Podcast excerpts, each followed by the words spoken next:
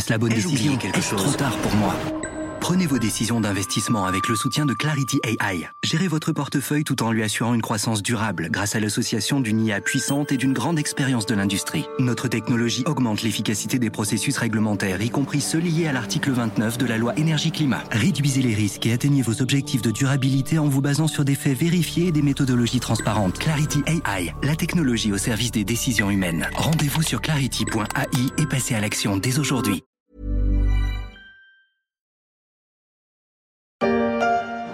Il s'écroule à travers tout le pays. Des dizaines d'immeubles, parfois quasi neufs, démolis en une fraction de seconde, sur ordre du gouvernement. Il s'effondre comme un château de cartes, une dizaine d'immeubles dans la ville de Zhengzhou, au sud-ouest de Pékin. Des tours comme il en existe des centaines dans cette ville de 10 millions d'habitants. Les images sont impressionnantes. Ces tours ne sont pas vétustes ou minées par la malfaçon, elles étaient juste vides et leurs promoteurs ont préféré arrêter les frais en les détruisant. Un immense gâchis de ressources.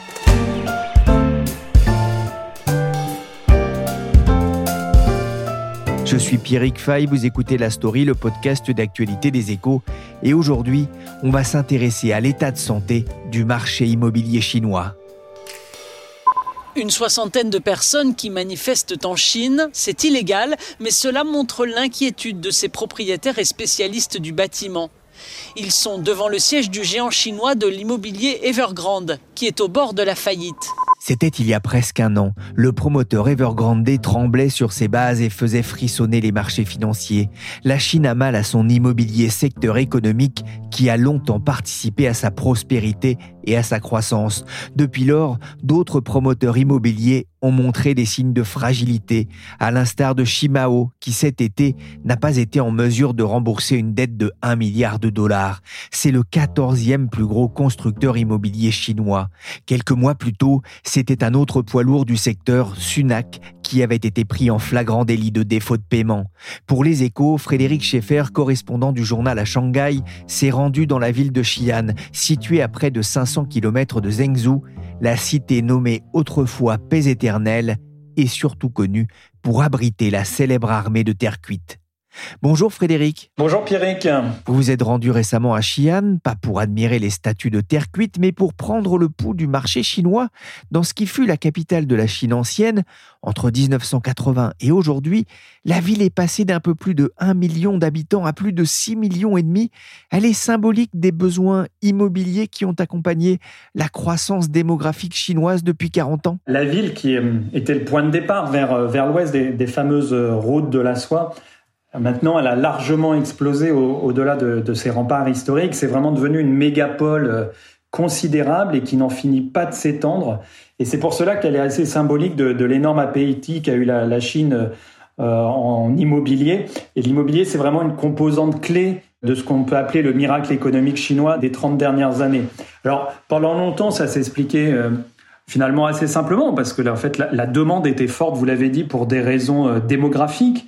700 millions de Chinois, c'est ce que chantait euh, Jacques Dutronc dans les années 60, mais la Chine a, passé le cap du milliard d'habitants au début des années 80, et maintenant il y a 1,4 milliard de Chinois. Donc ça, ça explique cette forte demande en logement. La demande, elle a aussi été poussée par une autre raison, c'est l'urbanisation. En 20 ans, le, taux d'urbanisation en Chine est passé de 36% à 61% aujourd'hui. Donc il y a environ 800 millions de Chinois qui actuellement vivent dans les villes, et ça, ce sont autant d'appartements à, construire. Donc tout ça fait qu'il y a une vraie demande de logement qui a été euh, longtemps très soutenue. 700 millions de Chinois, Emma, Emma, Emma. Eh bien moi, j'ai été regarder des photos de la ville de Xi'an pour me faire une idée. Il y en a une qui m'a marqué, il y a une esplanade avec des temples, une grande pagode et des arbres, et en arrière-plan, cachant en partie les montagnes qui entourent la ville, on peut voir une forêt d'immeubles, des tours, des bars, c'est assez impressionnant. Les tours ont, poussé comme des champignons, Frédéric Oui, elles ont euh, poussé euh, comme des champignons et, pas qu'à Xi'an. En fait, c'est partout dans le pays.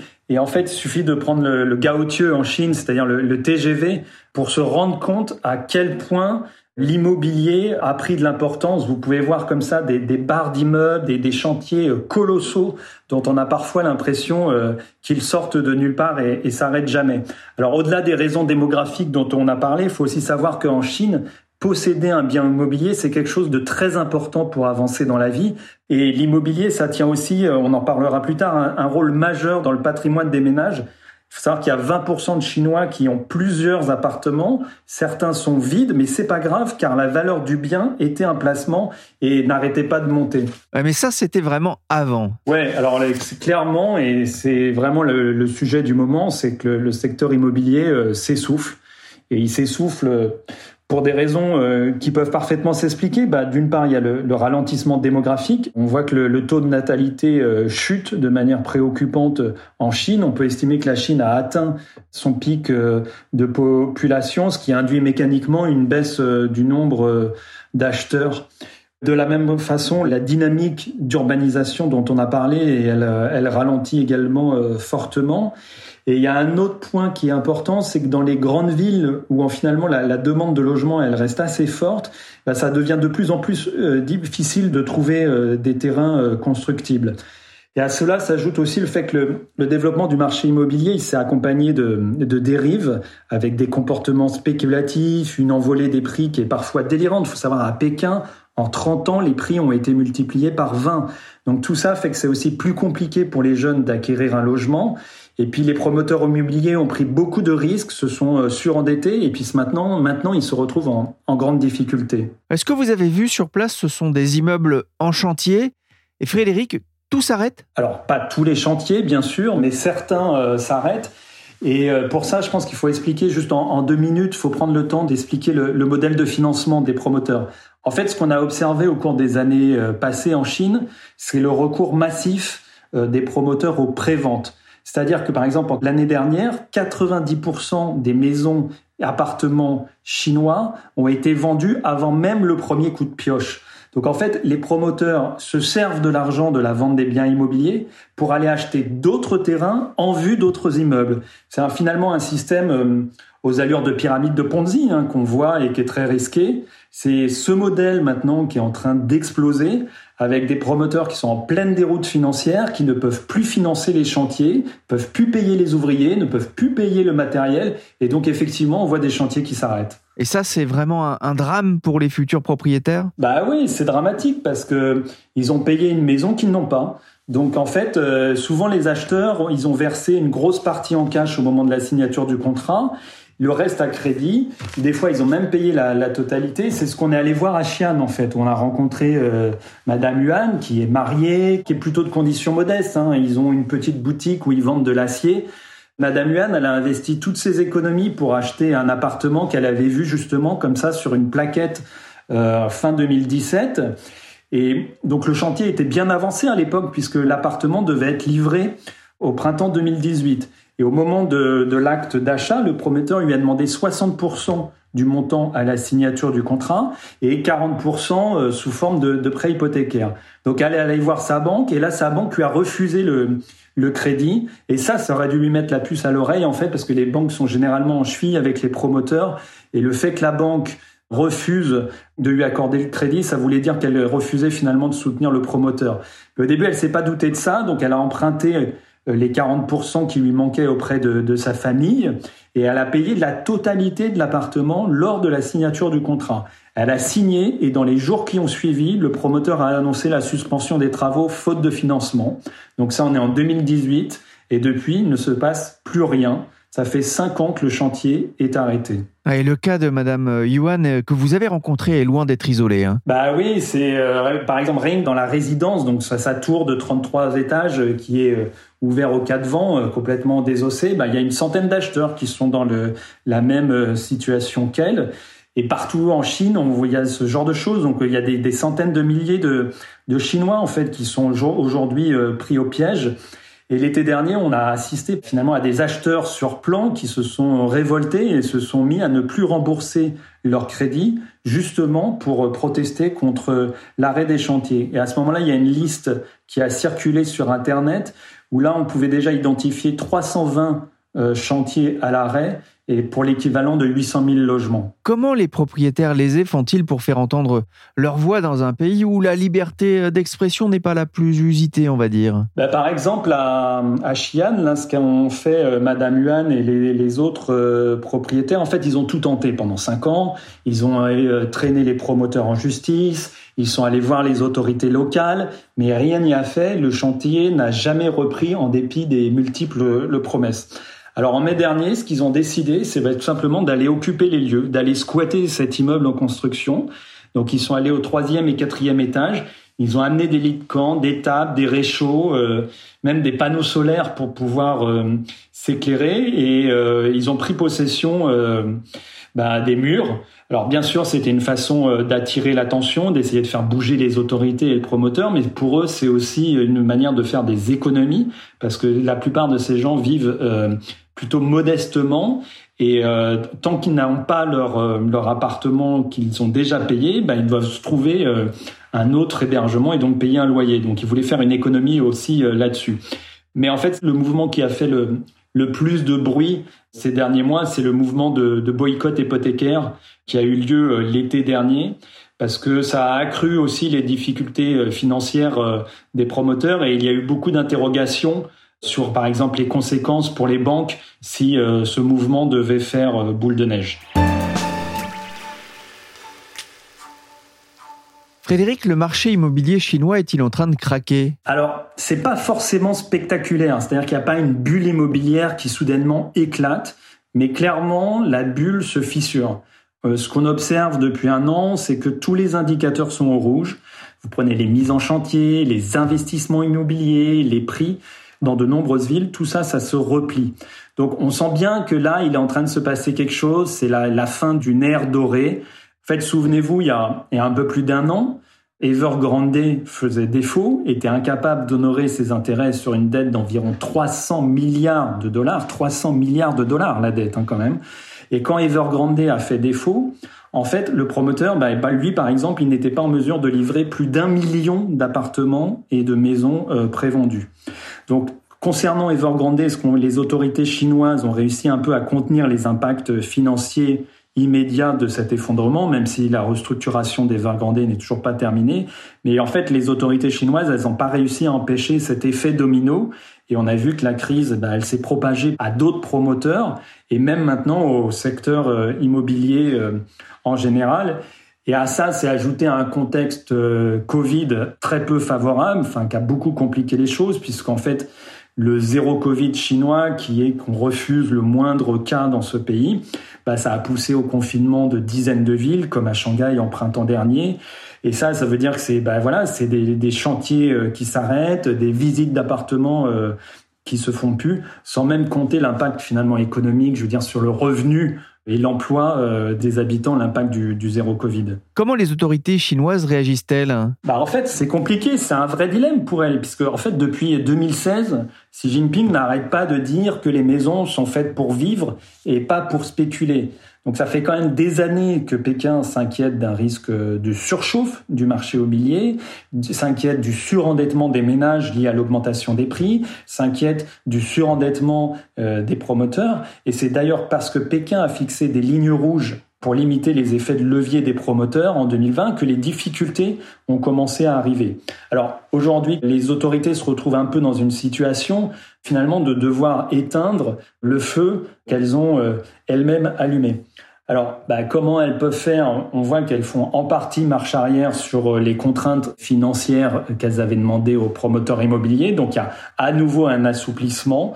On dessert un peu les taux, avec du coup bah, des risques financiers euh, qui reviennent un peu. Et puis, on, est, on essaie, côté euh, marché et côté vente, de relancer le crédit. Par exemple, la, la Banque centrale chinoise a baissé ses taux. Mais en fait, c'est surtout au niveau local que l'effort est demandé. Euh, voilà, on demande aux autorités euh, locales euh, d'assurer la reprise des chantiers. Alors, on a vu des villes qui ont mis en place des, des, fonds de secours pour voler à la rescousse des promoteurs et puis permettre de voilà au chantier de redémarrer. Et puis sur le côté demande, on voit qu'il y a plusieurs centaines de villes qui essayent de, de stimuler les achats, par exemple en réduisant les exigences d'apport. L'immobilier pèse lourd dans l'économie chinoise. Quel impact la crise actuelle peut-elle avoir sur l'économie dans son ensemble alors que se tient en ce moment le 20e congrès du Parti communiste chinois? Bonjour Marie-Françoise Renard. Bonjour. Vous êtes professeur d'économie à l'Université de Clermont-Auvergne, responsable de l'IDREC, l'Institut de recherche sur l'économie de la Chine. D'abord, que représente l'immobilier, la propriété pour un épargnant chinois? Alors l'immobilier représente plusieurs choses. D'abord, du point de vue social, quelqu'un qui veut se marier doit être propriétaire d'un appartement. Donc euh, c'est un moyen de se vendre sur le marché matrimonial. C'est un moyen aussi de spéculer. Comme jusqu'à maintenant, les prix ont monté très fortement, c'est un moyen de spéculer et d'acquérir de la richesse.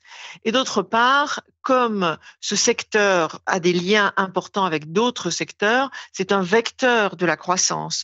Par exemple, les entreprises d'ameublement ont un lien très étroit avec l'immobilier. Et il y a même des entreprises d'ameublement qui traitaient directement avec les promoteurs immobiliers qui, eux, vendaient un appartement tout décoré. Donc, il y a des secteurs en amont et en aval, le ciment, etc., qui sont très concernés par la dynamique de l'immobilier. Et puis, ce secteur a aussi joué un rôle on va dire, euh, de politique économique conjoncturelle. C'est-à-dire que quand on pensait qu'il y avait une surchauffe de l'économie, on accroissait les difficultés sur les crédits pour que les gens achètent un peu moins. Au contraire, quand il fallait relancer la croissance, on facilitait l'achat d'appartements.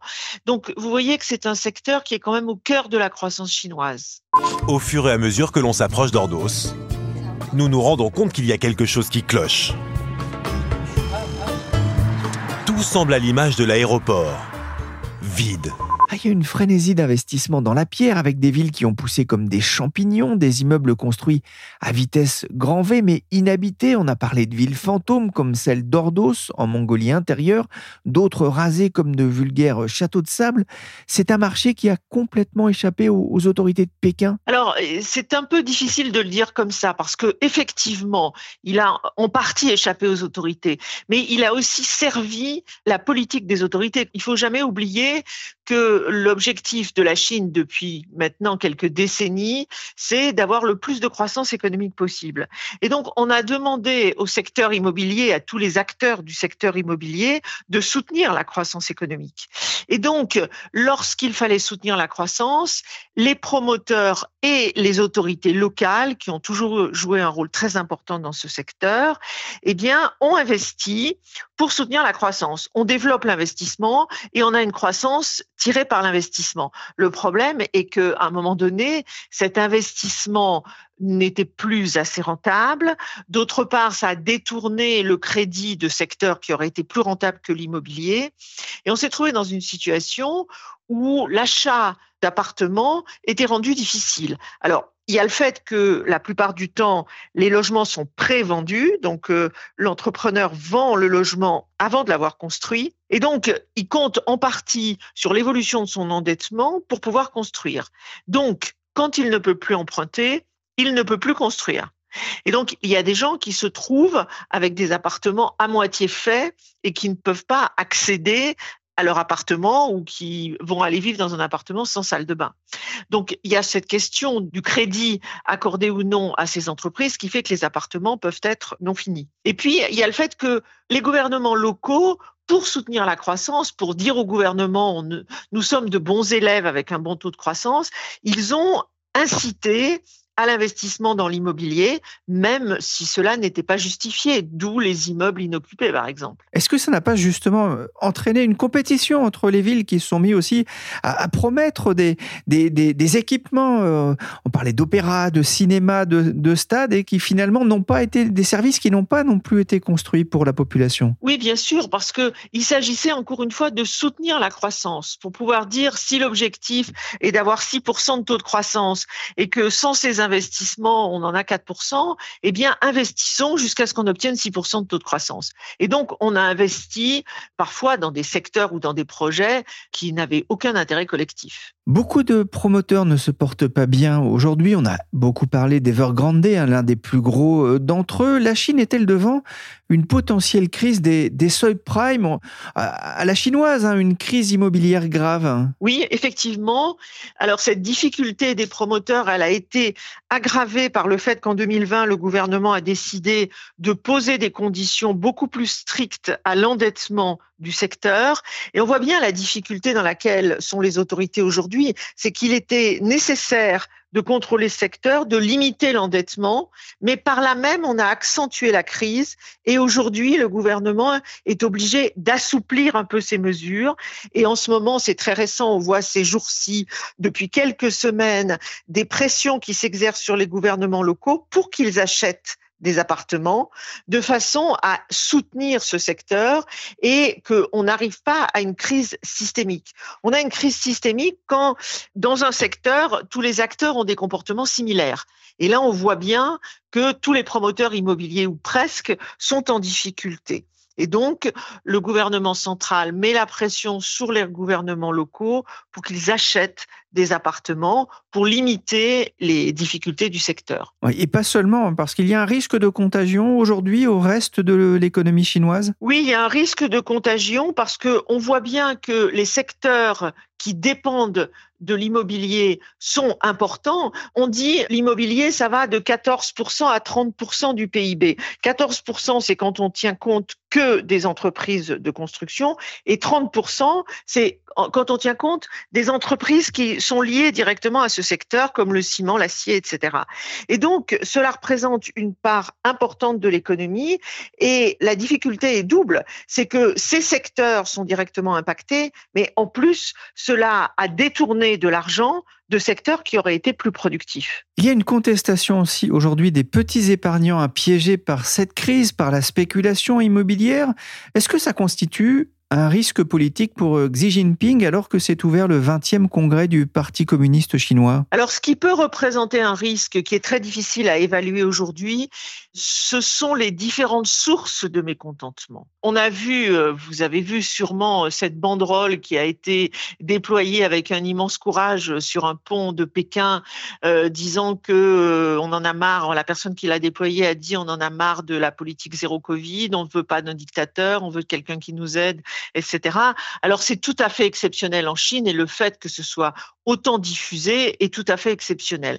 Mais on a quand même vu des gens qui étaient mécontents euh, du fait que les banques dans certaines provinces ne sont plus en mesure euh, de donner le montant de ce qui est sur les comptes en banque des, gens, enfin en tout cas de rendre leur argent aux gens qui ont des difficultés financières très importantes, donc une forte opposition, manifestation de personnes qui ne peuvent pas accéder à leur appartement alors qu'ils ont payé pour avoir cet appartement et que l'entreprise ne peut plus le finir et qu'ils avaient pas prévu de continuer à payer un loyer euh, parce qu'ils sont locataires, donc leur situation est très difficile.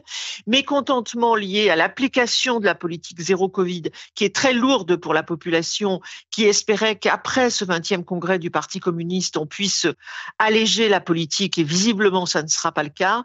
Donc il y a un ensemble de causes de mécontentement qui peuvent quand même un peu inquiéter le gouvernement, même si encore une fois, la société est très très contrôlée. D'autant plus hein, que euh, finalement euh, euh, cette crise de l'immobilier importante hein, pour se loger s'ajoute à une faible protection des habitants face au, chômage ou, à la vieillesse par exemple dans un pays communiste. Oui, il n'y a pas de véritable politique de redistribution, c'est-à-dire que de se soigner, d'être à la retraite ou d'éduquer un enfant, cela coûte très cher, il y a très peu d'aide de la part du gouvernement et lorsque on a réussi à limiter les écarts de richesse, c'était grâce à la croissance économique et non pas grâce à une politique de redistribution. Donc tout ralentissement de la croissance ne fait que aggraver euh, ces écarts de richesse, de même que l'augmentation des prix de l'immobilier avait aggravé ces écarts de richesse. Et aujourd'hui, euh, il y a aussi des mécontentements qui sont liés à cette absence de politique sociale qui pèse beaucoup sur euh, la vie de la population et notamment de cette immense classe moyenne chinoise. Merci Marie-Françoise Renard, professeure d'économie à l'Université de Clermont-Auvergne et auteur de La Chine dans l'économie mondiale aux presses universitaires Blaise Pascal. Merci aussi à notre correspondant en Chine, Frédéric Schaeffer. Vous pouvez retrouver toutes ces analyses et décryptages sur leséchos.fr et bien sûr dans les pages du quotidien. Cette émission a été réalisée par Willy chargé de production et d'édition Michel Varnet. La story des échos est disponible sur toutes les plateformes de téléchargement et de streaming de podcasts. N'hésitez pas à vous abonner pour ne manquer aucun épisode.